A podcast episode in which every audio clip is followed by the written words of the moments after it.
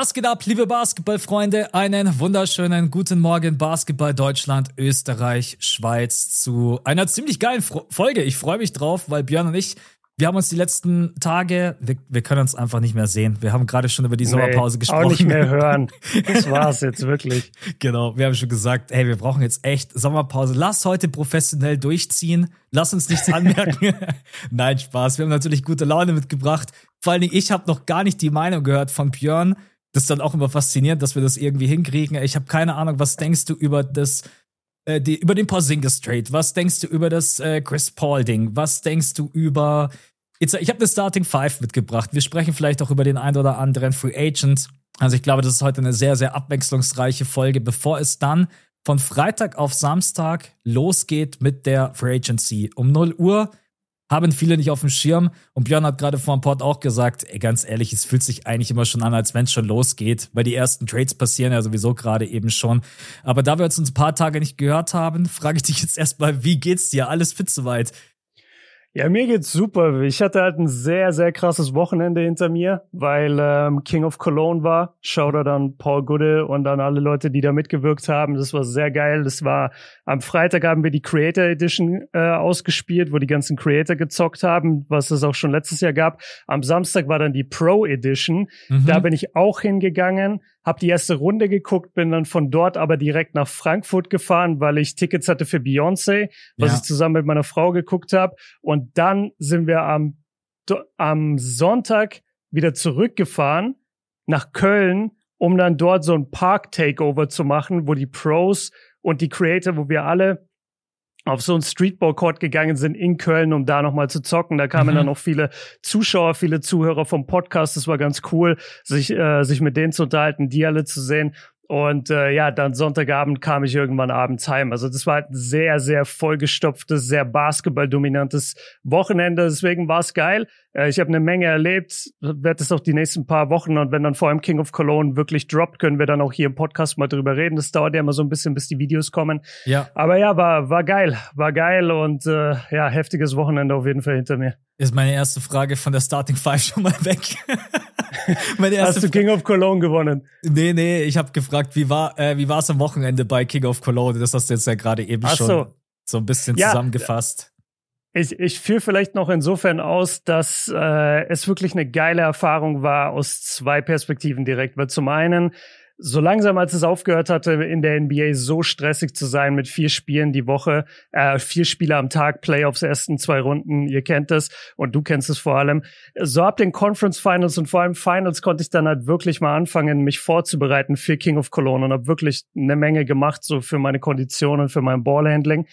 Und ähm, das war dann geil, gegen die anderen Jungs zu gehen und zu sehen, dass die sich auch alle verbessert haben mhm. und dass da mhm. auch neue Leute dazugekommen sind, die vielleicht auch stark sind und vielleicht noch stärker. Das war ganz cool. Und es war noch geiler, dann am Samstag diese erste Runde zu sehen und zu merken, ja, okay, aber gegen die Pros hast du absolut keine Chance. Ja, ja. Also da war, das Niveau war wirklich gestört. Wirklich, Shoutout an Paul, wenn er da alles mobilisiert hat. Äh, ich weiß nicht, ob man das spoilern darf. Ich denke aber schon, scheiß drauf. Ähm, bis Pro B und Pro A-Spieler waren da unterwegs. Na, und das okay, ist schon krass. heftiges Level, ey. Ja. Wenn die anfangen, eins gegen eins zu spielen, wenn du das live siehst, so wirklich nah, das ist schon geil. Und am Sonntag hatte ich dann sogar mal kurz die Chance, gegen einen von denen zu, äh, zu zocken. Und ja, sagen wir so, es war ein Duell auf Augenhöhe, aber er hat vielleicht, er hat vielleicht minimal in dem einen oder anderen Highlight gut ausgesehen und ich bin ganz froh. Ich bin ganz froh, dass nicht jeder Dank von ihm auf Kamera am Ende gelandet ist. Ja, ja, 0 von 3 gebe ich dir auch gefühlt. Äh, Alter. Ja, äh, gab es ein paar geile Danks, das darfst du, glaube ich, schon sagen, jetzt bei dem Pro-Duell? Ähm, Lass mich Dunks? überlegen. Ich, also es gab unfassbar geile Highlights und es gab auch wirklich sehr nice Duelle, das kann ich schon mhm. mal spoilern. Äh, ich muss überlegen, ob es einen Dank gab. Ja, doch, doch. Eine, eine, eine Serie hat äh, eine Menge okay, Danks. Okay, ja. ja. Also Leute, lasst Liebe da für Paul Gude. Kommt, glaube ich, wahrscheinlich wieder auf seinem Kanal. Alles andere würde mich ja. äh, wundern. Ja, genau. Und ich glaube, er hat auch gemeint, es geht relativ zeitig los. Ich glaube, es geht nächste Woche schon los. Äh, die schneiden okay, das alles, alles relativ schnell zusammen und äh, checkt. check das ab. Ich werde es auch abchecken, weil ich weiß, letztes Jahr war ich ja mit dabei, hab mit Paul so ein bisschen das moderiert und ich weiß, so jeder ist da rausgegangen, hat gesagt, nächstes Jahr komme ich zurück und bin in Shape. Mhm. ja, ja, ja, das war wirklich so. Jeder letztes Jahr, ah, nächstes Jahr komme ich mehr in Shape. Ja, ja, ja. Mal, gu mal gucken, ähm, ob sich was getan hat, ob sich nicht was getan hat, wir werden sehen. Ich, ich bin gespannt. Ja, aber das ist doch eigentlich der perfekte Einstieg für die, für die Starting Five. Dann hast du mir die Frage gerade noch so ein bisschen äh, gerettet.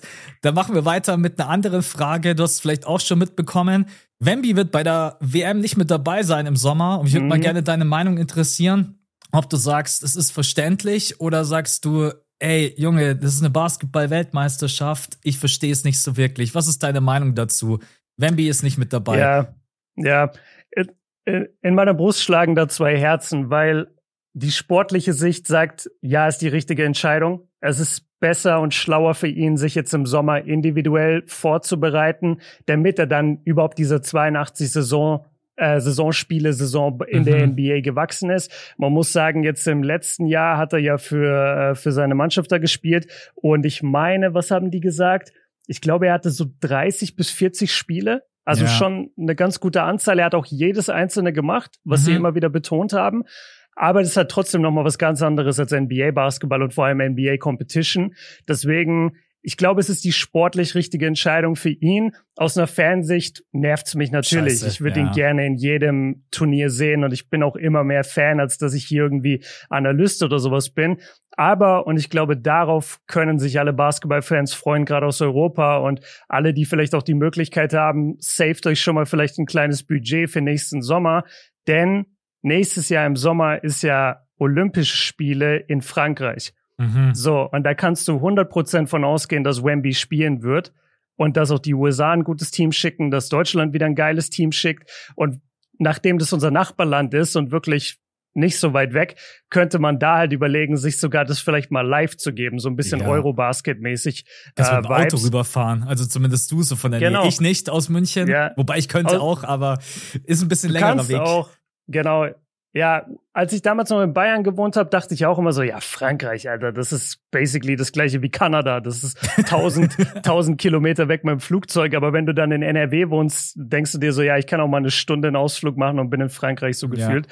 Ja. Ähm, nee, das, ja, ich, ich verstehe es. Ähm, es nervt natürlich ein bisschen, aber ich, ich habe lieber, dass der jetzt mit 19 mal ein Turnier nicht spielt, als dass er jetzt den Rest seiner Karriere, wie zum Beispiel Yao Ming, der alles immer spielen musste, alles Internationale für China und der dann mit 26 seine Karriere vorbei hatte, weil seine Beine im Arsch ja. waren. Ähm, ich ja, sehe das ich, genauso. Ich denke, du siehst es ähnlich, ne? Ja. Ja, ich will noch ganz kurz hinzufügen, weil ich das immer wieder gelesen habe. Die Spurs hätten ihm das Go gegeben. Also, weil viele ah, gesagt haben, die Spurs haben da vielleicht die Hand drüber gelegen, haben gesagt, nee, nee, nee, du mein Freund. Aber nee, also die Spurs, wenn er hätte spielen wollen, hätten gesagt, das kannst du machen. Waren dann sicherlich auch froh, dass er gesagt hat, nee, nee, lass mal lieber. Yeah. Äh, er wird vielleicht bei der Summer League das ein oder andere Spiel mitmachen, in welchem Ausmaß. Das wissen wir noch nicht, aber ich glaube, es ist auch richtig. Äh, du bist ein Number One Draft Pick und du bist halt nicht irgendein Number One Draft Pick. Bei dir liegt schon sehr, sehr viel Druck auch drauf. Deswegen, ich glaube, es ist auch einfach richtig, sich vorzubereiten. Ähm, mhm und dann auch einfach mit dem Coaching-Staff zusammenzuarbeiten und fallen. Stell dir mal vor, der spielt bei der WM und der verletzt sich. Dann kommt jeder wieder aus dem Eck gekrochen und sagt, ja, warum spielst denn du überhaupt die WM? Yeah. So, das ist dann wieder die andere Seite. Deswegen, ich kann es auch verstehen. Ist nicht so dramatisch, der Kerl ist 19 Jahre alt. Wenn es optimal mhm. läuft, sehen wir den auch locker in drei, vier großen Turnieren, wie Björn gerade gesagt hat, nächstes Jahr in Frankreich. Also da können wir auch mal, da kann man echt mal überlegen, ob wir da auch mal gemeinsam rüberfliegen oder rüberfahren. Ohne Scheiß. Das ist ja wirklich. Total können, können wir mal ein bisschen reden, auch mit den anderen Jungs, ob wir vielleicht so ein bisschen zusammen in der Gruppe rüberfahren. Ja, Gucken, und dann haben wir dich als geht. Reiseführer, der ja schon seit drei Jahren Französisch lernt. ja. Oh, ich okay. wünschte, ich, ich wünschte, ich könnte da mit so einem olympischen Komitee dann reden. Ja. Okay, dann äh, Machen wir weiter mit einer anderen Off-Topic-Frage. Du hast es vorhin schon gesagt, ich, mich interessiert es einfach nur, wie war das Beyoncé-Konzert? War es geil? Hat sich's ja. gelohnt? Hättest du dir ein bisschen mehr erwartet? Wie ist es von der Performance? Das ist ja auch eine Frau, die durchaus Gas gibt auf, äh, auf der mhm. Stage. Äh, wie hat's dir gefallen? Geile Frage. Ähm, gemischt. Es hat mir, es hat mir auf der einen Seite sehr gut gefallen. Das war das dritte Mal, dass wir sie gesehen haben. Einmal solo in München, einmal zusammen mit Jay-Z in Köln, glaube ich. Und mhm. jetzt das dritte Mal in Frankreich wieder solo. Und es war natürlich schon wieder beeindruckend, weil sie schon eine sehr starke Performerin ist und, und auch eine Wahnsinnsshow hat, eine geile Crew hat. Ich glaube, ich glaube, Aisha hat mir gesagt, 800 Leute sind an dieser Tour beteiligt, also so krass, ne, ja. mit, mit Tänzern und, und Licht und so. ist schon Wahnsinn, was da aufgefahren wird.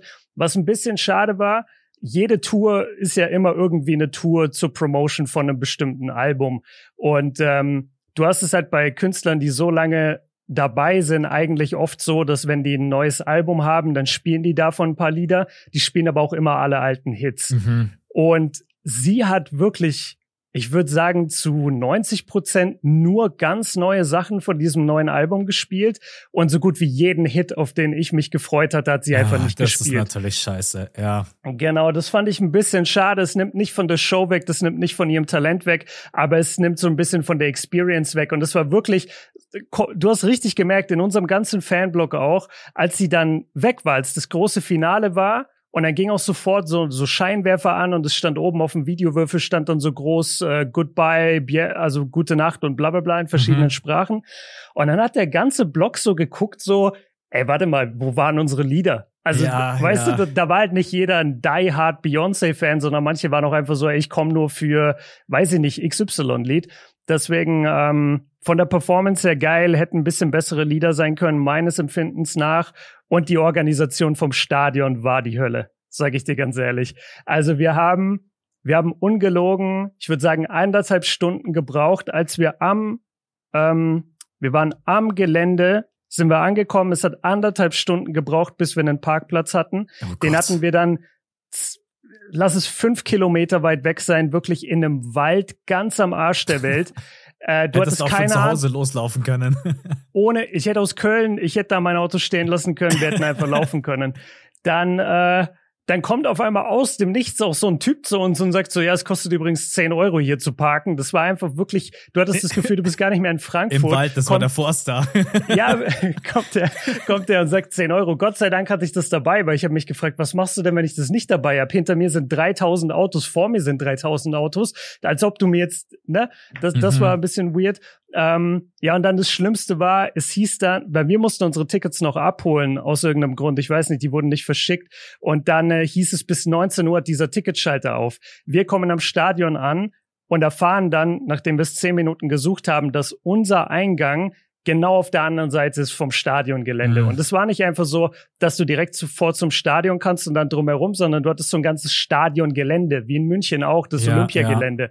Ja. ja, und das war nicht einfach so einmal rund um die Arena, sondern das war rund ums Gelände. Und dann ist es wirklich passiert, dass wir uns dann getrennt haben und ich einfach so 15 Minuten lang dieses Gelände abgejoggt bin, damit ich es noch irgendwie zu diesem Tickethäuschen schaffe, war dann immer noch 10 Minuten zu spät aber es war Gott sei Dank noch offen. Und dann war es voll das Theater, weil ich habe die Tickets abgeholt und dann haben die gesagt, ja, aber ihr seid zu zweit.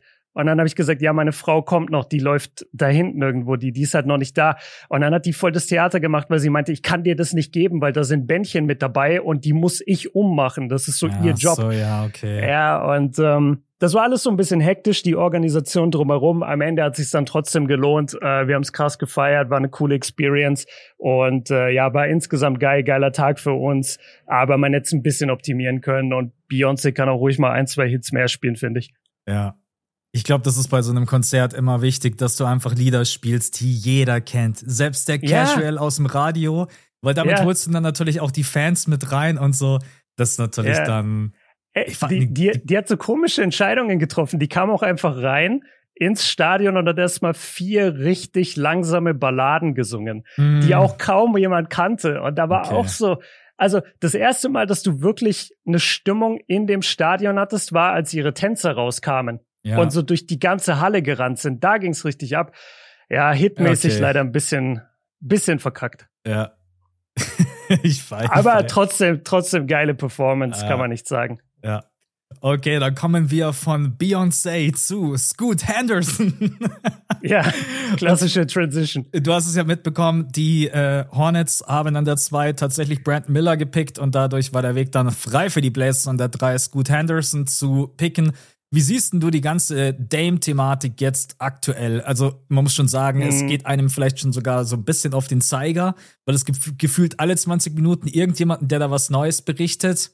Äh, Siehst du es als Fehler an, dass sie jetzt gut Henderson gepickt haben? Ist es irgendwie so ein Nackenschlag Richtung Dame, die dann sagen, ey, wir picken trotzdem einfach den potenziell zweiten Franchise-Player neben Wembanyama? Siehst du einen Dame-Trade oder denkst du, am Ende sitzen wir wieder hier, gehen in die Sommerpause und ein Scheißdreck ist passiert? Mhm.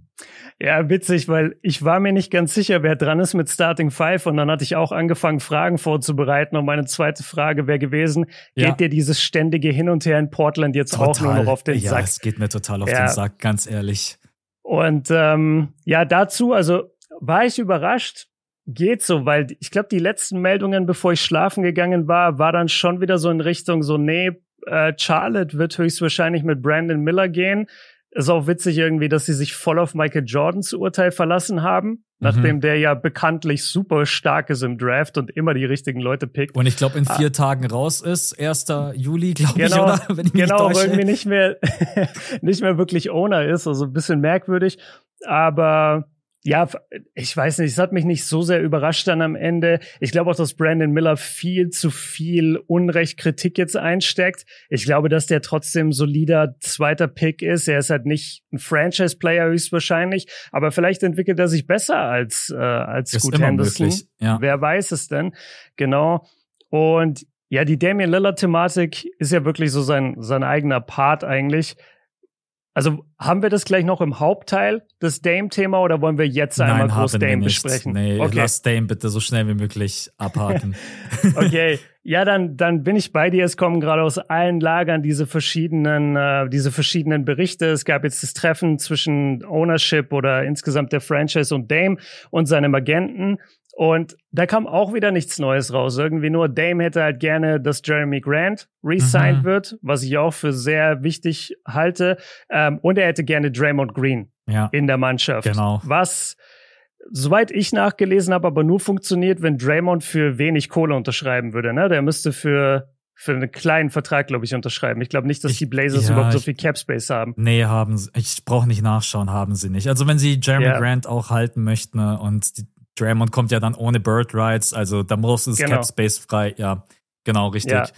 Okay, also da, das ist quasi das Wunschszenario von Dame. Kann ich auch irgendwo verstehen. Wäre dann natürlich eine geile Mannschaft so mit ihm. Aber ob das funktioniert, keine Ahnung, ob Draymond da auch Bock drauf hat, nach Portland zu gehen und so weiter.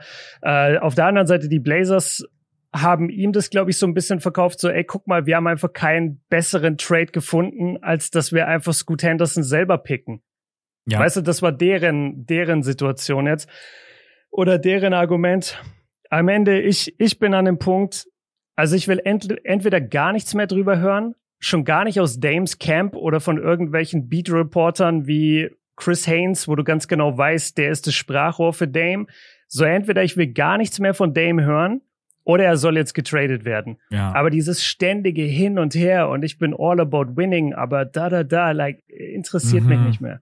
Wirklich, ja. ich kann es nicht mehr hören.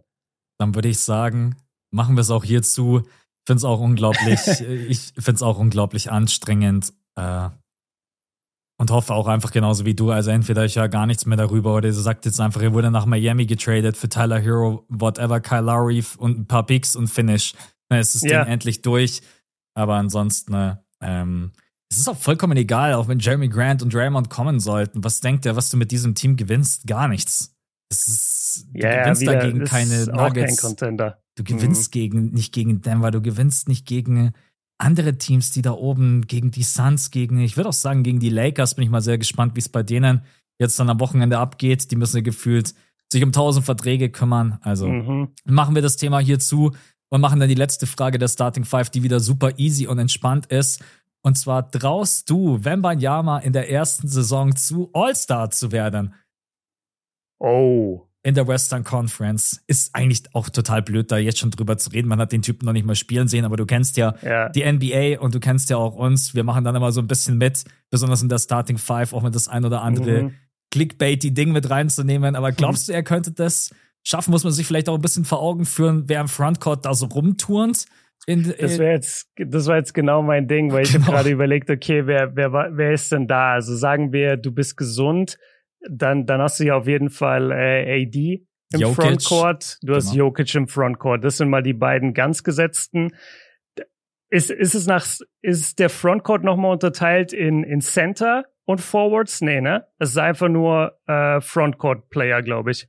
Nee, es ist nur Front. Ich bin gerade am überlegen, nicht, dass das nächste Saison gilt. Haben sie, ist jetzt nicht irgendwie die Rede davon gewesen, dass es dann positionslos ist? Nee, das war All-NBA, glaube ich, oder? All-NBA. All-NBA ist positionslos. Ja, genau. Ja, ja. All-Star bleibt dabei, ja. Nee, aber ansonsten. All-Star bleibt Guard und Forward wahrscheinlich oder Front und Backcourt. Ja, genau, okay, also dann sagen wir mal. Äh, Small Forward, äh, Power Forward und Center und Wemby kann durchaus, auch wenn ich das irgendwie nicht ganz, äh, wird auch hier und da mal als Small Forward bewertet. Also ich gebe dir alle mhm. drei Positionen. Okay, also du hast Jokic, du hast AD, du hast vielleicht Durant, wenn er fit ist. Du hast LeBron mhm. da unten rumstehen. Du hast möglicherweise Zion. Äh, mit ganz, ganz vielen Fragezeichen hinten dran, ja. Ja, natürlich mit vielen Fragezeichen, aber trotzdem, du hast Bonus, der letztes Jahr eine All-Star-Saison gespielt hat. Mhm. Also, ich weiß es nicht. Das, das kommt echt drauf an. Ich glaube nicht, dass Wemby reinstartet und direkt irgendwie 25 und 10 averaged. Das, das, das glaube ich auch gerade die erste Saisonhälfte, glaube ich, wird er eher langsam rangeführt und vielleicht auch, auch wenn sie es nicht offiziell sagen, aber vielleicht ein bisschen Minute Restriction, vielleicht mal ein Spiel resten. Ich meine, die Spurs haben Load Management erfunden. Ja. Also, ne, die, die werden, die werden ihn schon schonen. Ich, ich, ich gehe mal dagegen, auch wenn ich es ihm talenttechnisch zutraue, aber ich, ich sag nein. Ich sag auch nein und möchte vielleicht noch als Punkt mit anführen. Ich weiß nicht, wie krass stark die San Antonio Spurs Fanbase ist. Also da triffst mhm. du jetzt mhm. auf keine Lakers oder auf keine Warriors Fanbase, die oh, ja. es auch Good mal call. schaffen, Sasa Pajulia nach oben zu voten. das, äh, ich meine, ja. Wemby hat schon seine Fans und die wird er auch während der Saison sicherlich dazu gewinnen. Auch ganz neutral, weil es einfach ein geiler, ja, es ist einfach eine geile Geschichte, so einen Spieler in der Liga zu haben. Aber ich glaube auch, ähm, es wird nicht, es wird nicht reichen. Also außer es verletzen sich wirklich super viele. Äh, und du hast ja gesagt, auch Zion kommt hoffentlich wieder zurück. Dann ist vielleicht Kawhi Leonard auch wieder mit dabei. Mhm. Vielleicht wird er irgendwie mal nachnominiert. Das kann sein, wenn es vielleicht, vielleicht irgendwie ein paar verletzen. Aber ich würde auch sagen, in der ersten Saison ist es schon. Wer ist denn in der ersten Saison überhaupt mal All-Star gewesen? Black Griffin? War Black Griffin All-Star? Ah, ich glaube, Black Griffin war, LeBron war nicht. Ich weiß nicht, ob Luca war. Ist egal, komm. Das ist eine das sehr, sehr kurze Liste. Also da musst du dann schon so in die ganz frühe NBA gehen. Ja, ja. Vielleicht Tim Duncan. Also es gibt echt wenig Leute, die das geschafft haben. Ja. Okay, Leute, das war die Starting Five, dadurch, dass wir die letzten beiden Male, auch einfach weil es unglaublich intensiv war, die jetzt nicht mit dabei hatten, heute mal wieder mit dabei. Und mit dabei haben wir. Ich habe ich hab schnell die Namen für dich. Ja. Wer, wer, äh, Rookie, äh, wer All-Star wurde in seiner Rookie-Saison. Mhm. Elgin Baylor, Jerry West, Bob Cousy, Kareem, Magic, Larry Bird, Hakim und Michael Jordan. Also ist wirklich keine lange Liste. Ja, äh, die kennt man jetzt nicht unbedingt, aber ja, nee. viele davon absolute Busts danach gewesen, kennt ja. man ja. Nee, da muss schon echt einiges passieren, vor allen Dingen jetzt in der neueren Zeit, wird, glaube ich, sehr, sehr schwierig für ihn.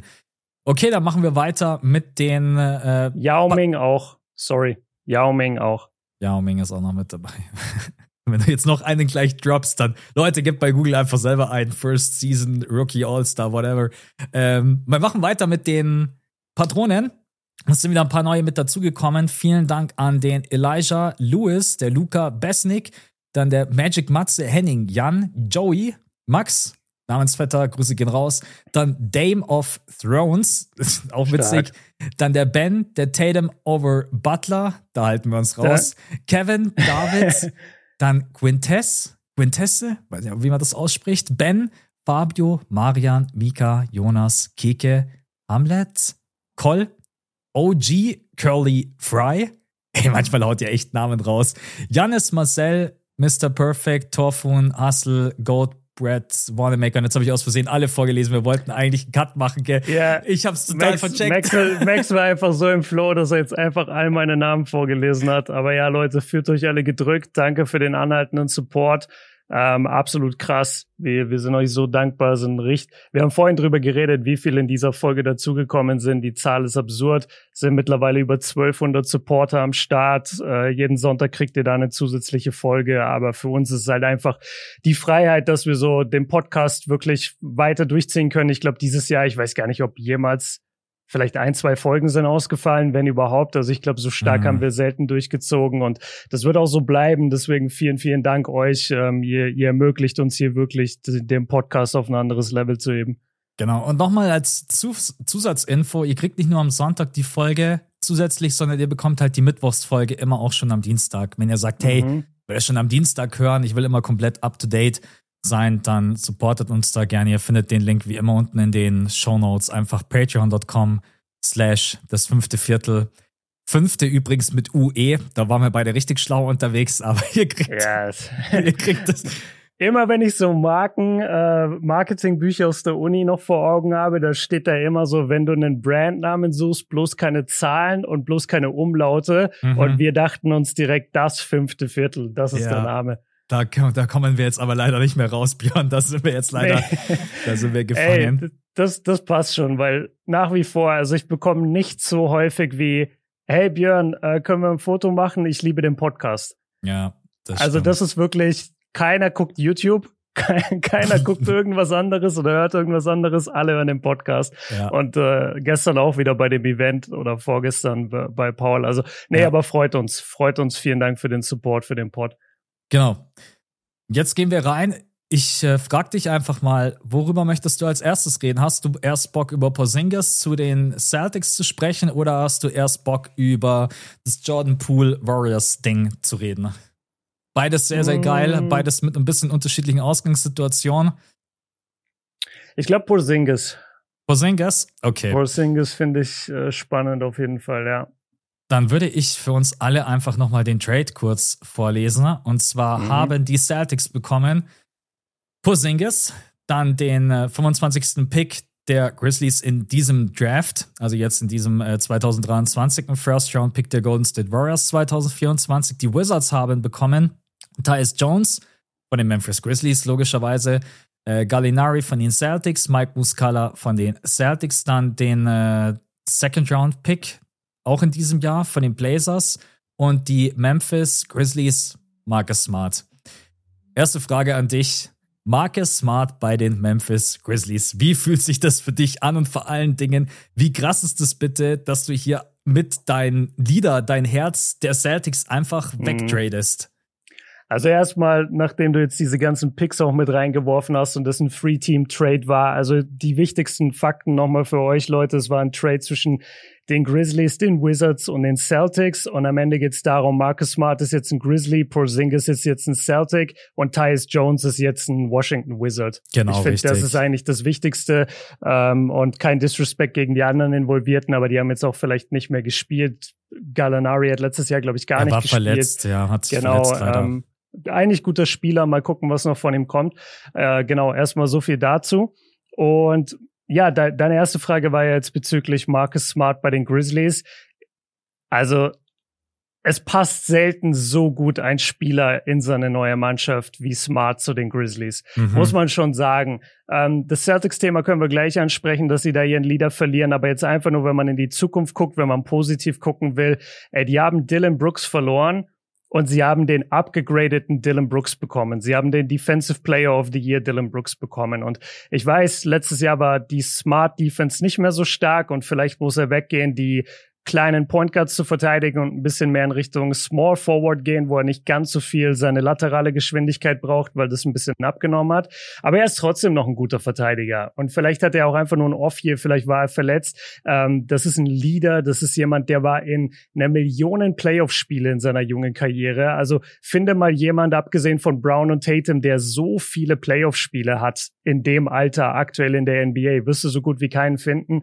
Ähm, ich finde es für die Grizzlies mega gut. Sie haben einen Veteran gebraucht. Wir haben so viel drüber geredet. Ey, die brauchen einfach mal eine Stimme im Lockerroom, der diesen jungen, äh, der diesen ganzen Wildguns da im, im Lockerroom irgendwie sagt so, ey, kommt mal ein bisschen runter. Ganz speziell natürlich Ja Moran, so, ey, komm mal ein bisschen klar.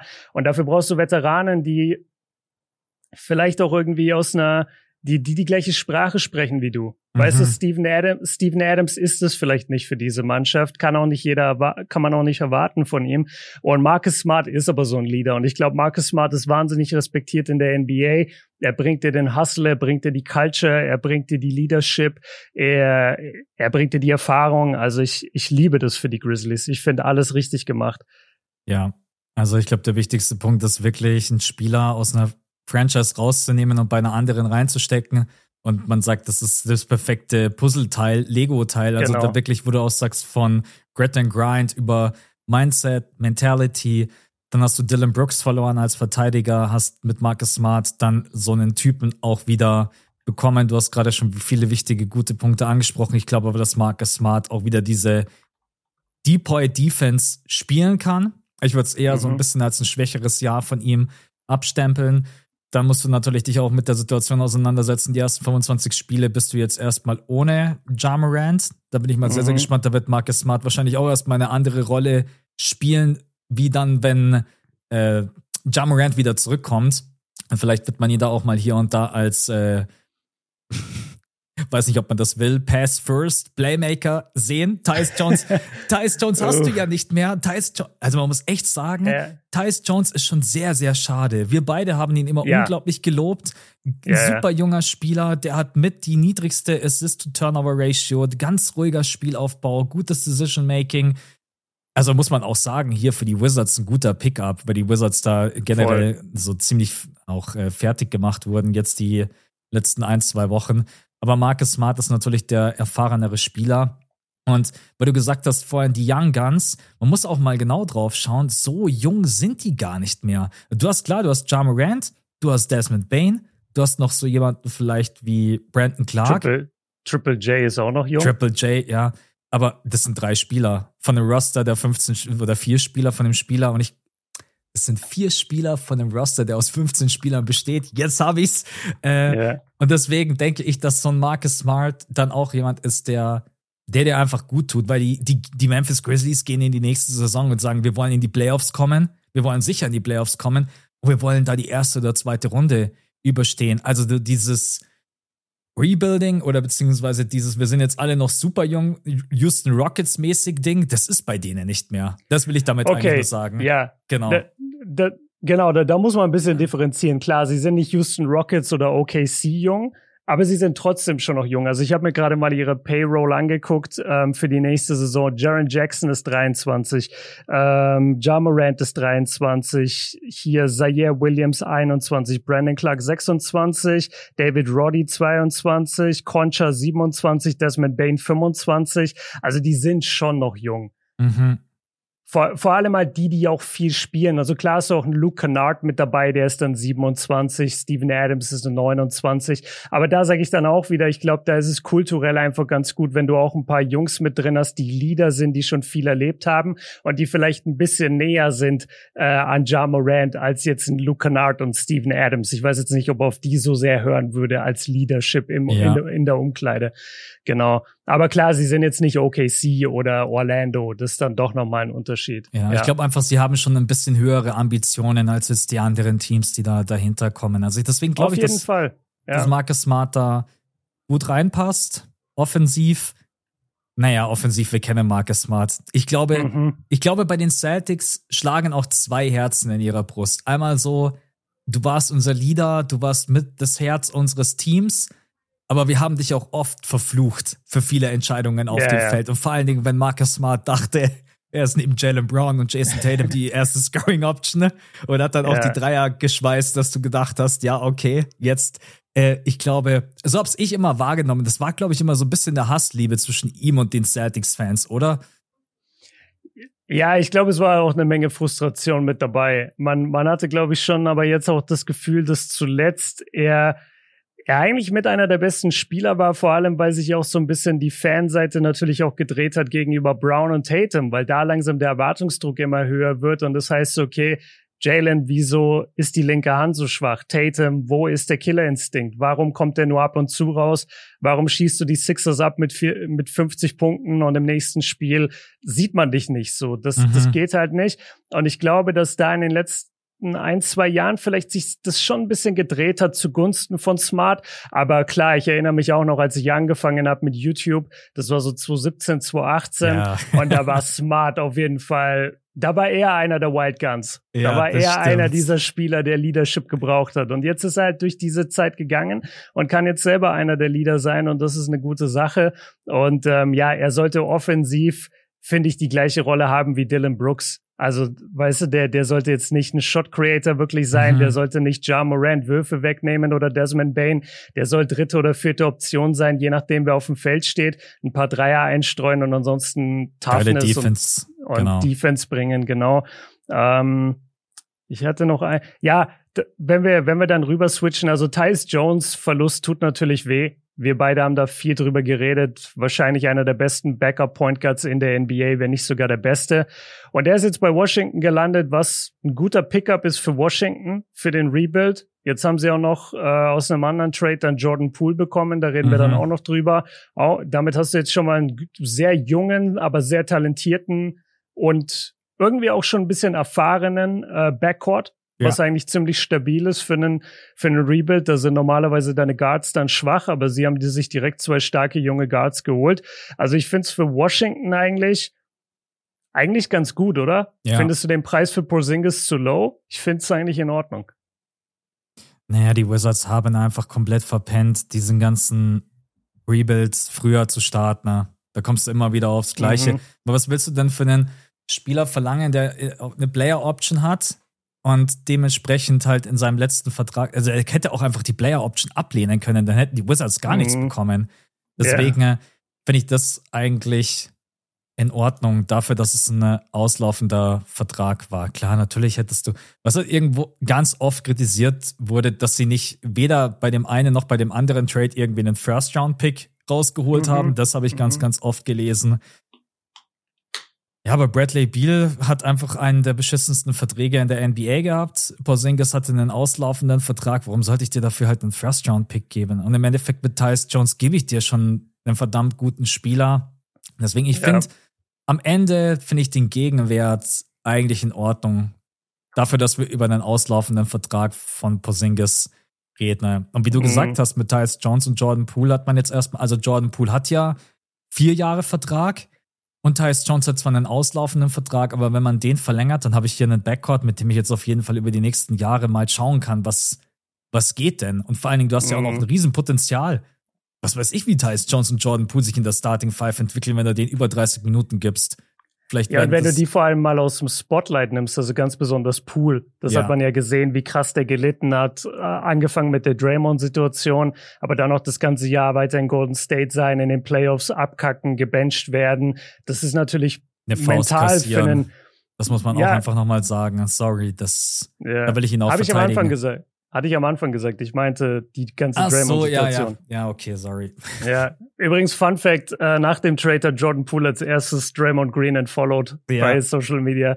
War, war witzig. Er hat bloß auf die Vote-Bomb gewartet und ist schon vor dem Entfernen-Button gesessen und sagt, jetzt endlich, weg mit dir. Glaub, glaubst du, er hat den sogar blockiert? Draymond kann jetzt seine Posts nicht mehr sehen? Nee, ich glaube, das hat er nicht gemacht. Aber ich meine, das war schon einfach ein klares Signal, dass das zwischen den beiden nie. Das ist einfach scheiße. Ein Teammate donnert dir einfach eine im Training. Du kannst mir nicht sagen, dass du mit dem dann wieder cool bist. Das ist was anderes, wenn man sich mal irgendwie verbal angeht und hat mal eine Meinungsverschiedenheit oder man schubst sich vielleicht mal irgendwie und sagt so, keine Ahnung.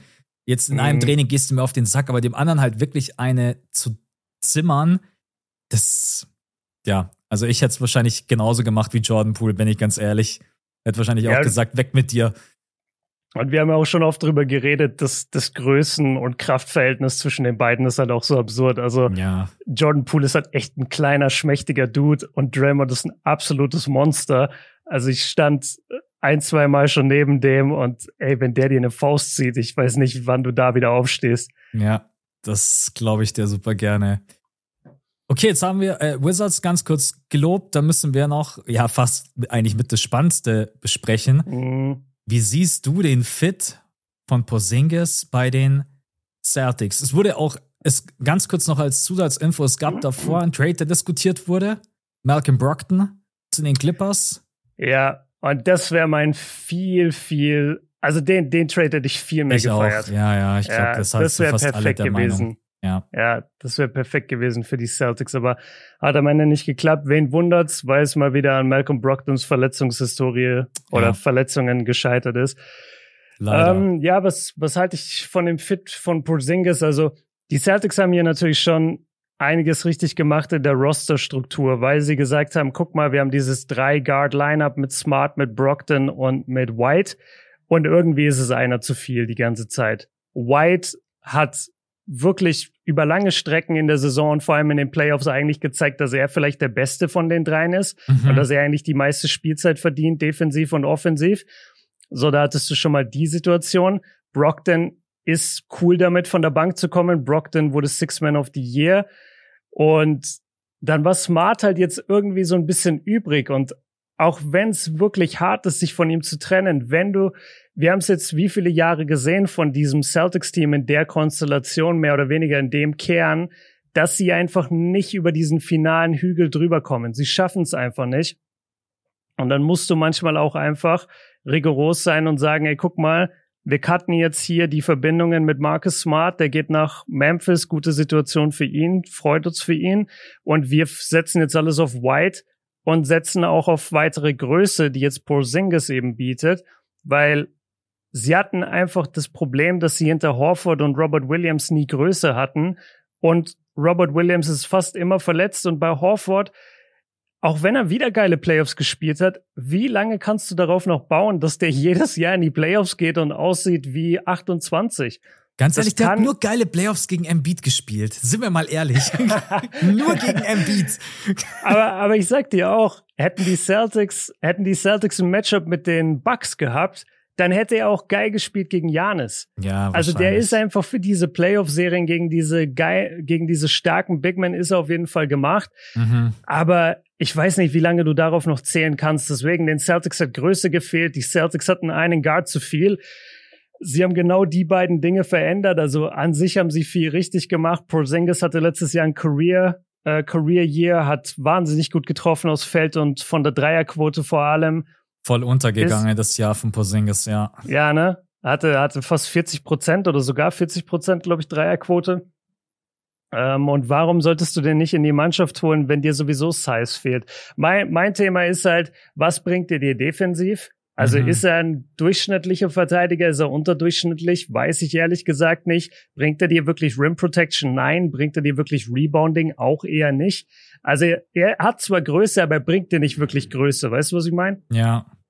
Er bringt ja diese Punkte auf jeden Fall. Also Rebounding und äh, Defense bringt er natürlich trotz allem ein bisschen Länge. Also das ist, hast du ja einfach ja. automatisch, wenn jemand dann auch so groß ist.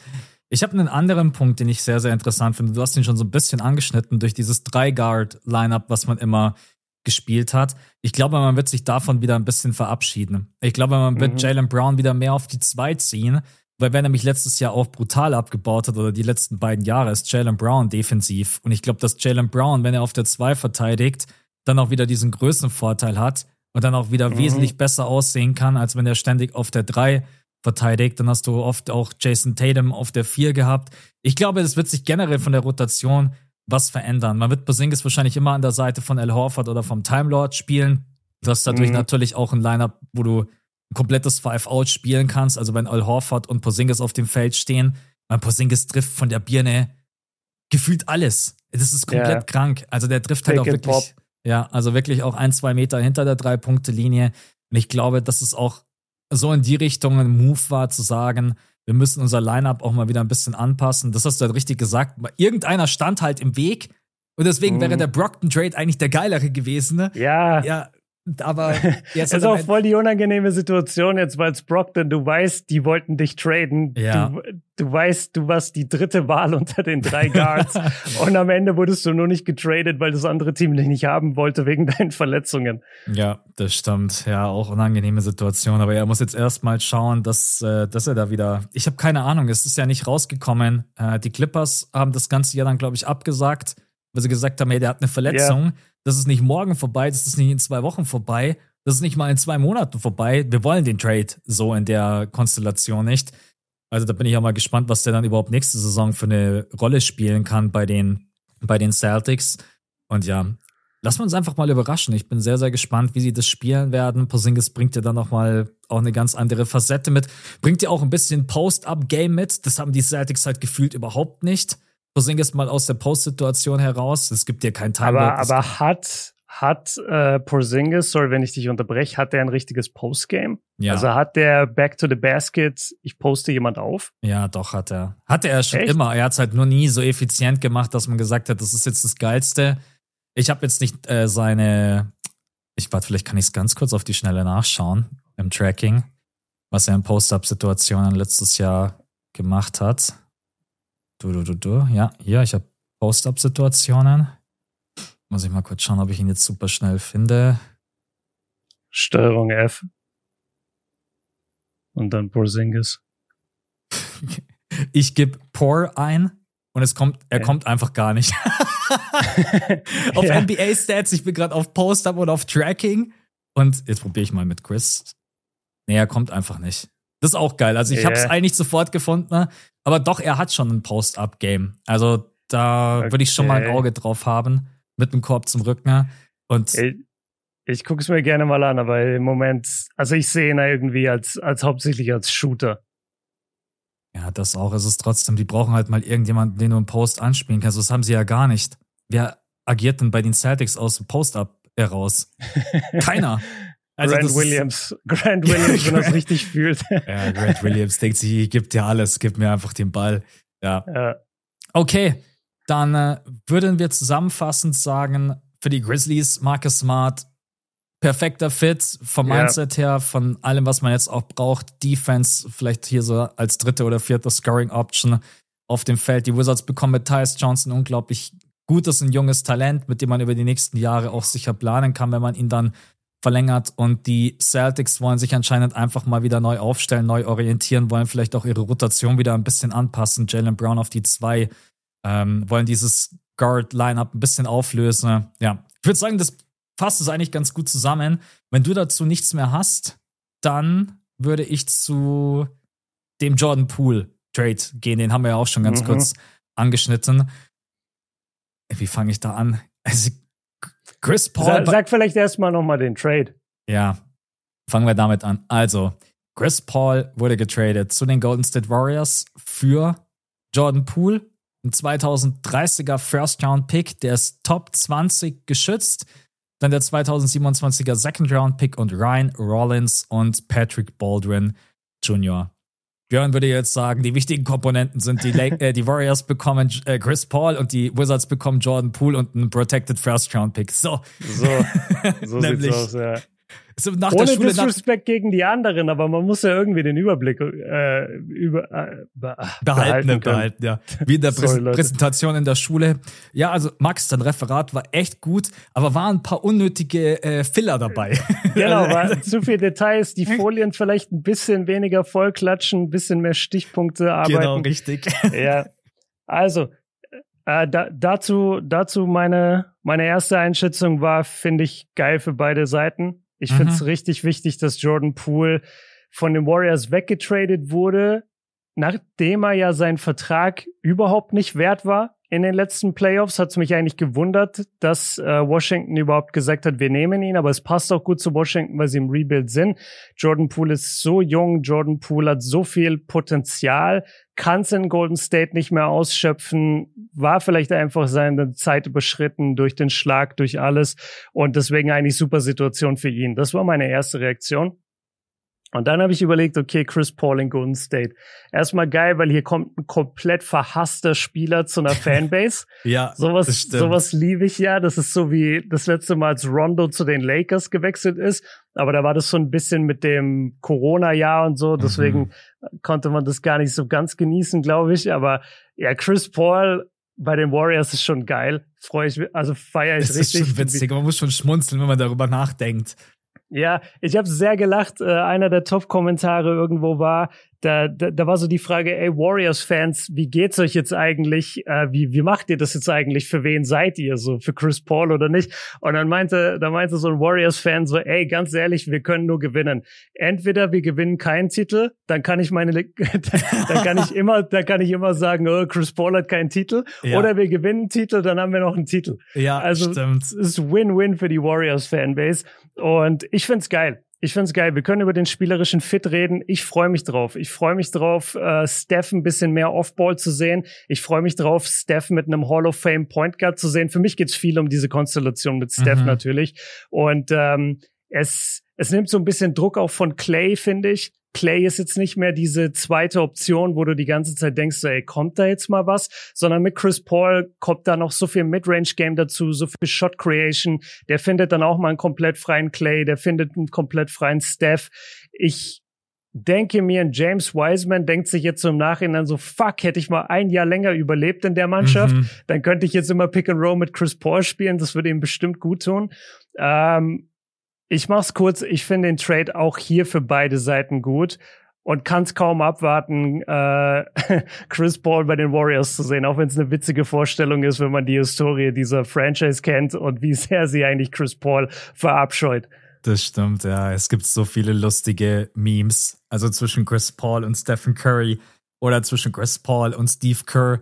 Ich glaube, das Meme, das ja, kennen wir. Genau, ja, ja, natürlich. Das kennen wir, glaube ich, alle, wo Chris Paul so dieses Lachen aufsetzt und dann so eine Sekunde später so ernst schaut, so war nicht witzig, war nicht witzig, ja, mein Freund. Äh, es, es ist schon ganz, ganz wild. Also ich hätte mir jetzt zum Ende seiner Karriere wirklich noch vieles vorstellen können. Dass er mal nochmal zu den Clippers geht oder vielleicht nochmal mit LeBron James bei den Lakers, aber bei den Warriors bin ich ehrlich zu dir. Also das ist schon eine ganz wilde Geschichte. Aber es macht eigentlich auf so vielen Ebenen Sinn. Ich glaube, Viele haben sich bei der ersten Bewertung, egal ob ich das jetzt in irgendwelchen Artikeln gelesen habe oder auf Instagram Kommentare, so erstmal emotional leiten lassen, haben gesagt, oh Gott, was ist denn das für eine Scheiße? Du tradest einen 24-jährigen Jordan Poole für einen 38-jährigen Chris Paul. Bist du eigentlich komplett verrückt? Wenn man aber dann nochmal genauer darüber nachdenkt, wie viel Sinn das eigentlich ergibt, das ist mhm. einfach vom Fit her alleine. Wir beide was haben wir die ganzen Playoffs über gesagt? Hey, wenn die Warriors nicht mal ihre scheiß Turnover in den Griff bekommen, dann kriegen, mhm. drehen wir jetzt dann irgendwann mal komplett am Rad. Und wirklich ein Turn sehr Turnover-anfälliges Team bekommt hier den Point Guard. Mit den Turnover-schwächsten Point Guard in der gesamten Liga. Sicherlich muss man gucken, wie das auch zusammenpasst, weil die Warriors manchmal auch schon ein bisschen Freestyle und sehr, sehr motionlastig in ihrer Offense spielen und sehr, sehr schnell. Und Chris Paul ist erstmal so, ich bringe erstmal den Ball nach vorne, lass erstmal sortieren Lass erstmal, mhm. stell mir erstmal den Pick und dann filetiere ich die Defense. Ja. Ob das so in der Zukunft aussehen wird, ist auch so geil. Chris Paul muss jetzt mit Steve Kerr zusammenarbeiten.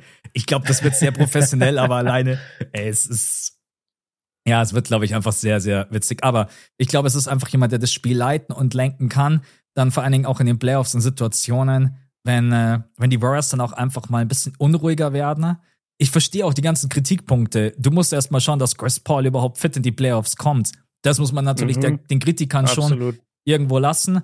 Äh, aber ich habe es jetzt, glaube ich, bei dir richtig rausgehört. Du siehst Chris Paul schon in der Starting Five Rolle oder siehst du ihn in einer Rolle von der Bank mit vielen Minuten, 25 bis 30 Minuten. Mhm. Und er kommt dann immer in, äh, rein in Kombination mal mit Steph auf dem Feld, dass Steph mehr Offball agiert oder dass er dann die Second Unit äh, anführt und dann vielleicht in Kombination mit ein paar Minuten mit äh, Clay Thompson auf dem Feld, mit auch vielleicht Kuminga, mit Moses Moody. Aber ich habe es, glaube ich, richtig rausgehört. Du siehst ihn als Starter, oder? Oder ich bist du dir gar nicht Starter. so sicher? Nee, nee, ich, ich bin verunsichert von der Frage, weil ich gerade überlege, ob ich irgendjemand übersehen habe. Aber wer ist denn die Alternative, dass du dann stattdessen Moody in der Starting Five hast oder Gary Payton? Die beiden wären dann ja die Kandidaten, die du sonst in der Starting Five hast. Hm, nee, deine Starting Five ist Stephen Curry, Clay Thompson, Wiggins, Dram und Kevon Looney. Ah, jo, jo, jo. Stimmt. Deswegen ist die ja, Frage. Klar, ich habe ja Clay auf der 2, Wiggins auf der Björn hat Clay so. schon aussortiert, richtig. Ich bin mir auch nicht sicher. Also ich will jetzt nicht sagen, hey Björn, ich bin hier, ich weiß schon zu 100 Prozent, wie das aussehen mag. Yeah. Aber ich habe dir jetzt einfach mal nur die Championship Starting Five vorgelesen. Also man, man muss sagen, Draymond ist im Moment nicht sicher, wo, wo er jetzt am Ende landet. Also theoretisch könnte Draymond auch weg sein. Ja. Und dann würde ich auf jeden Fall, glaube ich, mit einem Lineup ja, boah, aber dann bist boah, du defensiv so anfällig, wenn du mit Steph ja. Clay und Chris Paul spielst, ey, dann kommt ja jeder, und sagt, ey, geil, mhm. also ein Perimeter ist erstmal Tag der offenen Tür. Boah, das ist ein richtig guter Punkt. Nee, weißt du, wen ich komplett vergessen hatte, war Wiggins. Mhm. Ich habe gar nicht über Wiggins nachgedacht, aber klar. Ähm, aber eine Rotation mit Chris Paul als Sixth Man von der Bank. Die Frage ist natürlich, ob er sich darauf einlässt. Er war bisher in seiner Karriere immer Starter. Mhm. Ich weiß nicht, wie ähm, ego, egozentrisch da Chris Paul ist und sagt, ja, ich will hier in der mhm. Starting Five spielen. Ich weiß es nicht. Ich kann dir aber sagen, dass Chris Paul oder nee, dass, dass Steve Kerr und insgesamt die Warriors ja in den letzten Jahren wirklich auch so ein bisschen als Vorzeige-Franchise galten. Und Steve Kerr, glaube ich, auch wenn er mit Chris Paul da diesen, diesen Moment hatte und die beiden sich vielleicht in dem, in dem Zeitrahmen damals nicht wirklich mochten. Das ist ja schon 100 Jahre her auch. Es, es ist sehr lange her zum einen und zum anderen wird niemand, weder Chris Paul noch Steve Kerr, das Basketballgenie quasi abstreiten. Also ich mhm. glaube, dass das wirklich zwei sehr intelligente Männer sind. Und wenn Kerr zu ihm geht und sagt, ey, guck mal, wie oft in den letzten Jahren warst du verletzt in den Playoffs? lass doch jetzt mal dein Ego zu Hause, lass doch jetzt mal auf diese Starterminuten wirklich nicht, also wirklich scheißen und wir bringen dich von der Bank, du spielst 25, 30 Minuten max in der Situation, äh, in der Saison und wenn wir dann in die Playoffs gehen, dann bist du wenigstens einmal fit, weil wir haben nur einen Run höchstwahrscheinlich mit dir. Danach bist du 39. Ja. So, lass uns einmal diesen Run mit dir versuchen als Six Man in den Playoffs ändert sich vielleicht nochmal was von der Startformation, vielleicht nicht. Oder er bekommt einfach so mehr Minuten. Clay geht eher ein bisschen mehr auf die Bank. so würde ich es ihm, glaube ich, verkaufen. Weil jetzt direkt am Anfang Clay zu benchen, ich sag dir, Clay ist das schwächste Glied in dieser Starting Five. Clay ja. muss eigentlich langfristig auch auf die Bank.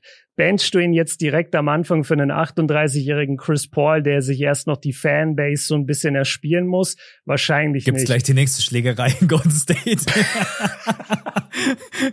Erstes Practice, Chris Paul kommt leg rein. direkt das nächste Video, ey. Ey, alle Video-Editor in Golden State, macht euch schon mal bereit. Holt euch schon mal einen Kontakt zu TMZ. Das wäre hilarious, wenn da das nächste Schlägerei-Video kommt.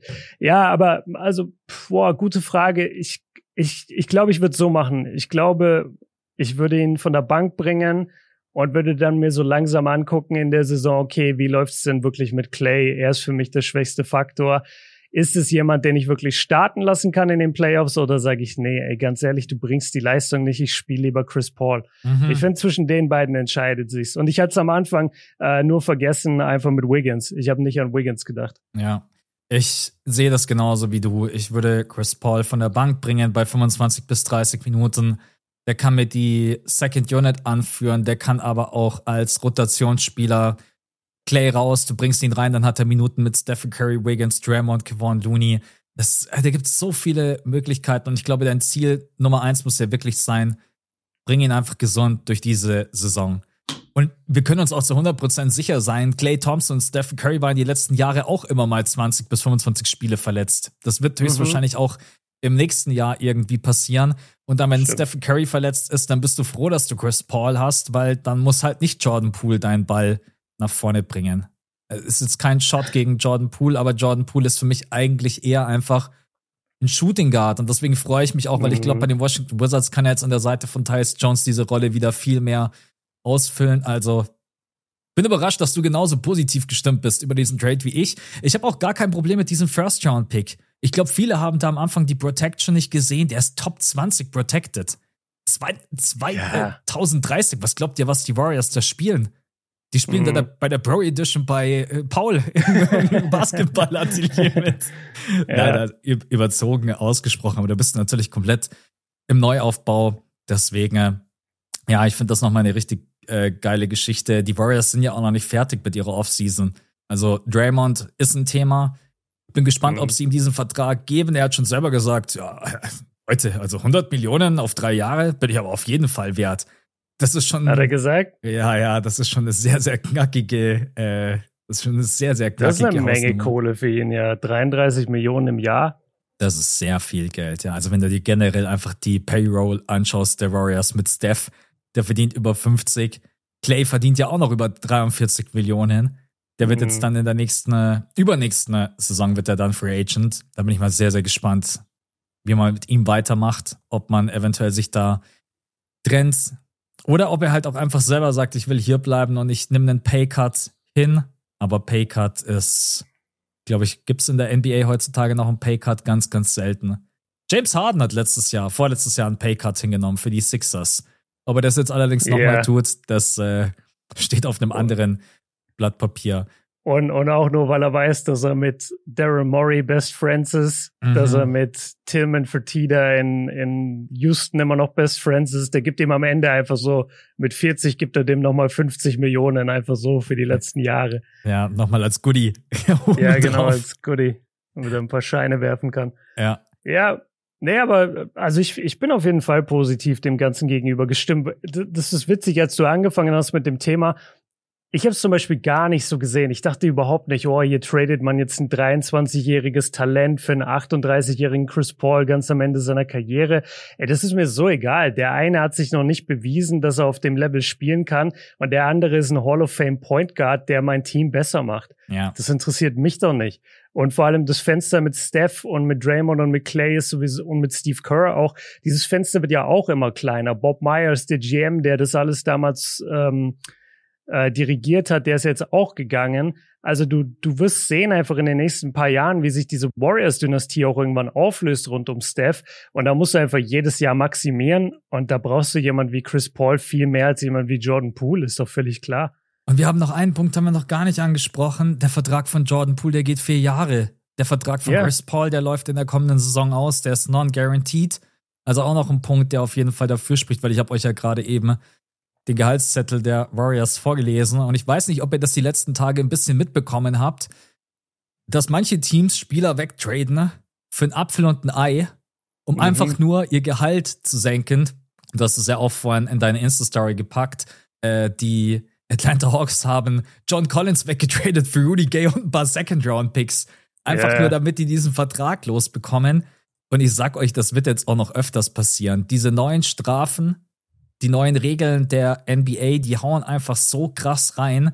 Die nehmen dir so viel Flexibilität vom Roster, dass wir das sicherlich auch jetzt über die nächsten zwei, drei Tage oder dann auch, wenn die Free Agency startet, noch das ein oder andere Mal sehen werden, dass Spieler einfach gedumpt werden. Für irgendwelche Spieler, mhm. die expiring Contracts haben, für ein paar Second-Round-Picks weg mit dir. Schon krass. John Collins war vor vier, fünf Jahren, vor vier Jahren, weiß ich mal, einer meiner Lieblingsspieler es war so ein Monster. Und jetzt ist es ja. einfach nur noch, jetzt ist es einfach nur noch ein Spieler, wo du eigentlich nicht mehr großartig irgendwas erwarten kannst. Ja, genau. Also das ist übrigens noch ein Trade, der auch passiert ist, um euch da abzuholen. Ist noch irgendwas passiert, trade-technisch, die letzten Tage? Glaubt nicht, oder? Sonst war es, glaube ich, ähm, relativ ruhig. Nee, ich, ich wollte dich nämlich auch fragen, wie du bisher also ich, ich nenne das dann immer schon so unter dem Deckmantel der Free Agency, auch wenn das jetzt noch nicht wirklich offiziell losgegangen ist, aber ich habe es trotzdem so genannt. Eine meiner Starting Five Fragen wäre auch gewesen, welche Note gibst du bisher der Free Agency? Und ich war so bei der 3 plus, weil es sind schon ein paar geile Sachen passiert, die auch wirklich für Furore gesorgt haben, wo du gerne drüber geredet hast, wo du viel spekulierst, so Bradley Beal, wie kann das funktionieren? Chris Paul, erst in Washington, dann jetzt in Golden State. Porzingis, Marcus Smart Trade, so, da ist schon ein bisschen was passiert, aber jetzt auch nicht wirklich was Großes. Und vor allem, als ich dann heute Morgen aufgewacht bin und mir dachte, es war auch so ein paar Tage, dass ich jetzt nicht reingeschaut habe, weil ich eben so viel unterwegs war mit Basketball, dass ich gar nicht so wirklich NBA verfolgt habe. Und dann gucke ich rein und die größte News ist irgendwie, ey, John Collins wurde Salary gedumpt nach Utah. Mhm. Da dachte ich mir auch so, ey, okay, das ist jetzt meine Offseason, das ist ja mega lame. Lass mal Video um, ähm, machen. lass mal Video machen. Ey, Leute, habt ihr gehört, John Collins? Nee, ich, ich find's nur mega witzig für so einen jungen Spieler.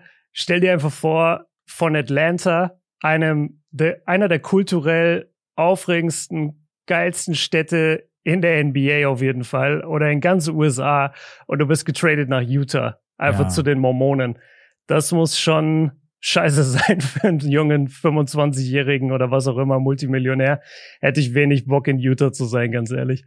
Aber er kriegt dort wahrscheinlich jetzt endlich mal wieder seine Spielzeit und also Utah macht halt gerade eben auch unglaublich viel richtig. Die hatten einen super Draft und mit Mark Cannon, mit John Collins, mit äh, jetzt kriege ich den Namen nicht hin. Was meinst du? Das äh, Roster einfach? Ja, richtig. Ja, hier äh, Walker Kessler. Danke, Walker Kessler. Ja. Ich dachte mir gerade, ja. Also ich, ich finde es spannend, ob er jetzt Bock auf Utah hat. Das kann ich dir nicht beantworten, aber ich glaube, John Collins wollte da auch einfach nur noch raus. Also deswegen. Ja, also spielerischer Fit, Entwicklungspotenzial, gebe ich dir voll recht. Das war einfach nur ein Joke über die kulturellen Differenzen, weil ich glaube, es gibt, also da, da kannst du auch von Miami nach Utah gehen. Das ist einfach so kulturell und was du da für eine Lebensqualität hast in der einen Stadt gegenüber der anderen, glaube ich, ist schon ein Riesenunterschied. Ähm, wir haben da sogar mit einem Taxifahrer drüber geredet, als wir beim All-Star-Game waren. Und ich glaube, sogar der hat zu uns gesagt, so, ey, das ist einfach für die Spieler hier nicht gut, weil die haben hier nichts, wo sie hingehen können. Es gibt keine, es gibt keine Clubs, es gibt einfach gar nichts so für die Spieler. Mhm. Und ähm, es war eine wirklich geile Stadt, Utah. Ich habe mich da wirklich sehr wohl gefühlt. Aber ich bin auch 30 mittlerweile und lebe einen anderen Lifestyle als vielleicht ein John Collins.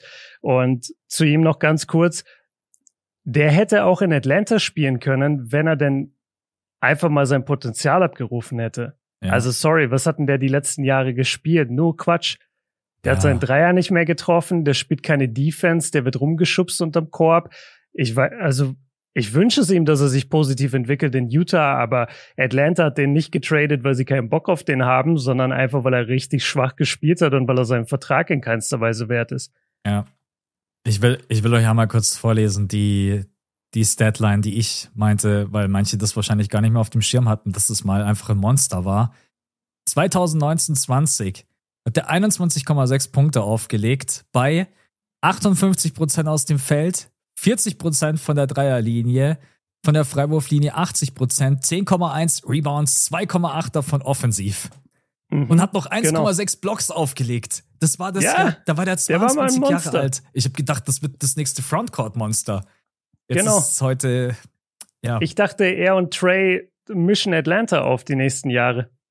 Ja, das habe ich auch gedacht, aber ich glaube, die Geschichte, die ist durch, um deine Frage noch zu beantworten, was ich dieser Offseason bisher gebe oder dieser Free Agency, mhm. ja, auch eine 3, ziemlich unspektakulär. Weil wenn man sich überlegt, was wäre möglich gewesen, ne? Ich hätte eine Eins gegeben, wenn die Blazers traden ihren dritten Pick nach New Orleans, bekommen Zion. Ist schon mal der erste. Der, oh, das wäre das wär auf jeden Fall eine Eins. Das, das wäre eine Eins. Dann äh, kriegen wir vielleicht noch, was kriegen wir noch hin? Kriegen wir noch Draymond irgendwo hin? Genau, Bradley Beal, nicht zu den Phoenix Suns, sondern zu den Miami Heat. Wäre für mich eine Eins gewesen. Mhm. Ne? Einfach ja. vom Fit her und ich weiß ja, nicht. Ja, Draymond, Draymond dann irgendwie nach äh, zu, zu Lakers Dallas, oder? Oder Dallas oder Lakers. Ja, boah, Lakers wäre eine 1 Plus gewesen. Dann sind wir Und, schon durch. Äh, Mit den drei Trades haben wir schon die 1 Plus genau. Offseason hingezaubert. Jetzt ist ja. gerade eben so eine Offseason, naja, gehen wir mal lieber aufs Beyoncé-Konzert. ja, es werden dauernd so, es werden dauernd so der 20, 25 beste Spieler oder so getradet, weißt ja. du, mit, mit Bradley Beal und so. Und du wartest halt, dass so Top 10 Jungs mal on the move sind. Aber mal gucken, was jetzt passiert. Äh, kannst du mich ganz kurz abholen? Ich habe nur einmal die Headline gesehen und hab's wieder vergessen. Bruce Brown hat seine Player Option jetzt doch abgelehnt, ne? Der geht jetzt Ge doch in die Free Agency. Genau, der hat seine Player Option abgelehnt. Der könnte jetzt nochmal einen Vertrag unterschreiben bei den Nuggets. Der Vertrag wäre dann, glaube ich, bloß irgendwie ein oder zwei Millionen äh, US-Dollar besser. Und dann könnte er in der übernächsten Saison könnte er einen Vierjahresvertrag unterschreiben.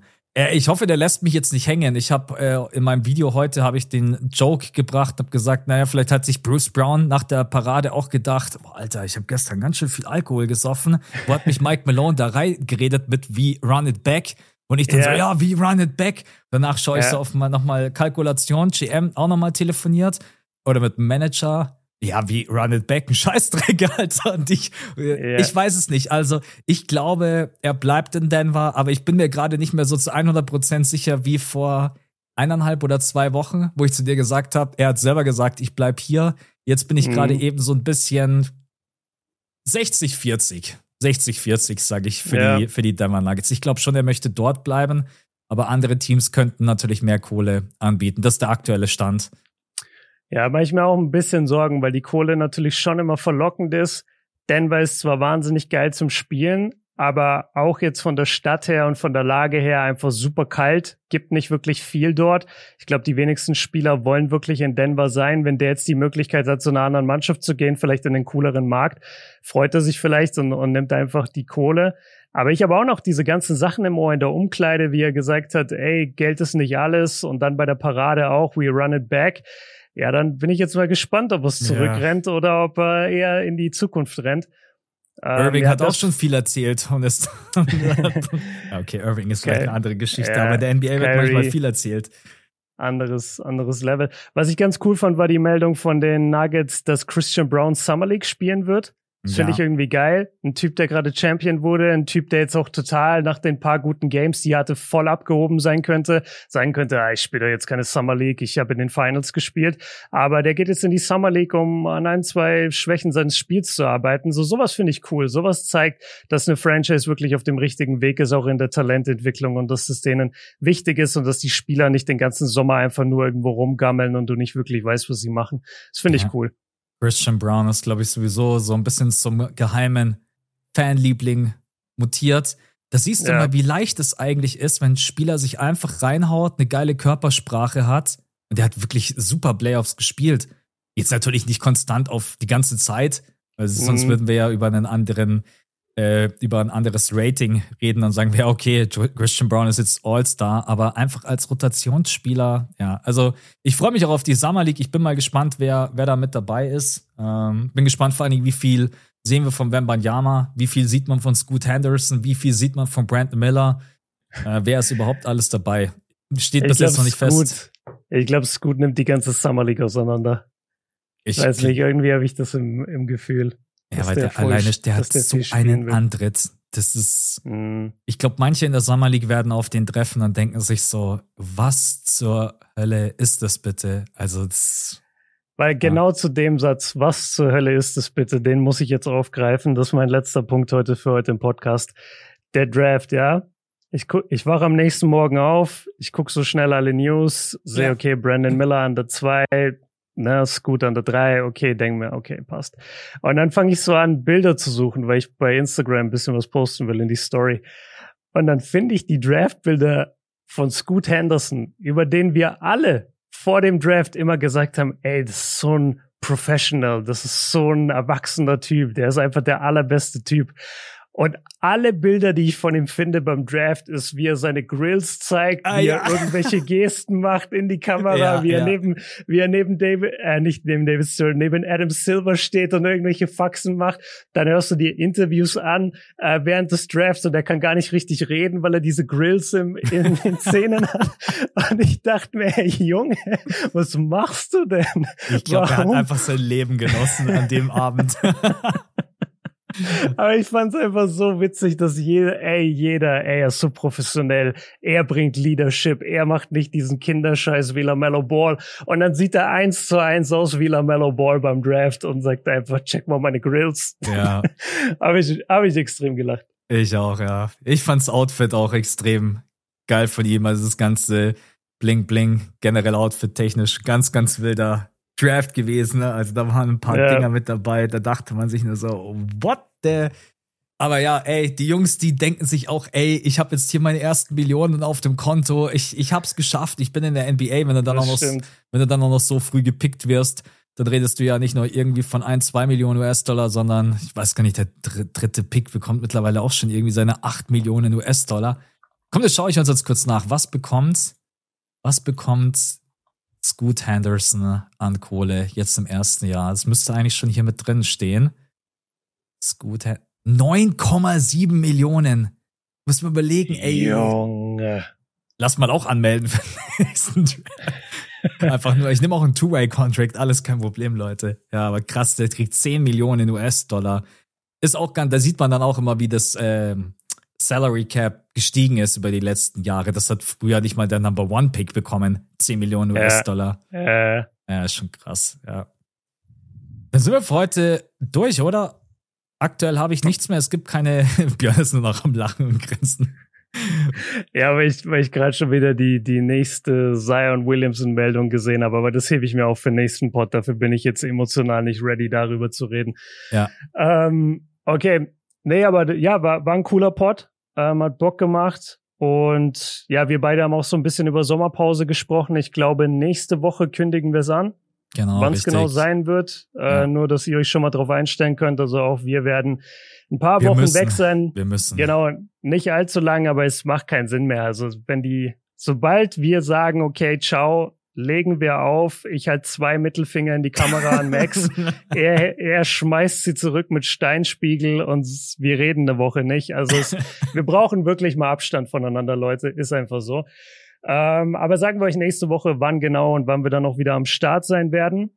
Und ja, dann bedanken wir uns einfach nur wie immer für den Support. Danke dir, Max, dass du durchgeleitet hast, dass Gerne. du alle Trades auch im allerletzten Detail dabei hattest, damit wie wir auch immer. ja wissen, ja, Hast du auch die Cash Considerations mit drin und die Höhe davon? Auch, auch Incentives und so weiter ist alles mit ja. dabei. Also gut, weil sonst wäre es ja nicht vollständig. Ähm, ja. ja, nee, wie gesagt, dann, dann danke dir, Max, und dann uns allen eine geile Zeit. Dann hören wir die Patronen am Sonntag wieder und euch hören wir wieder am Mittwoch, Leute. Bis dahin, haut rein. Danke für alles. Ciao. Ciao.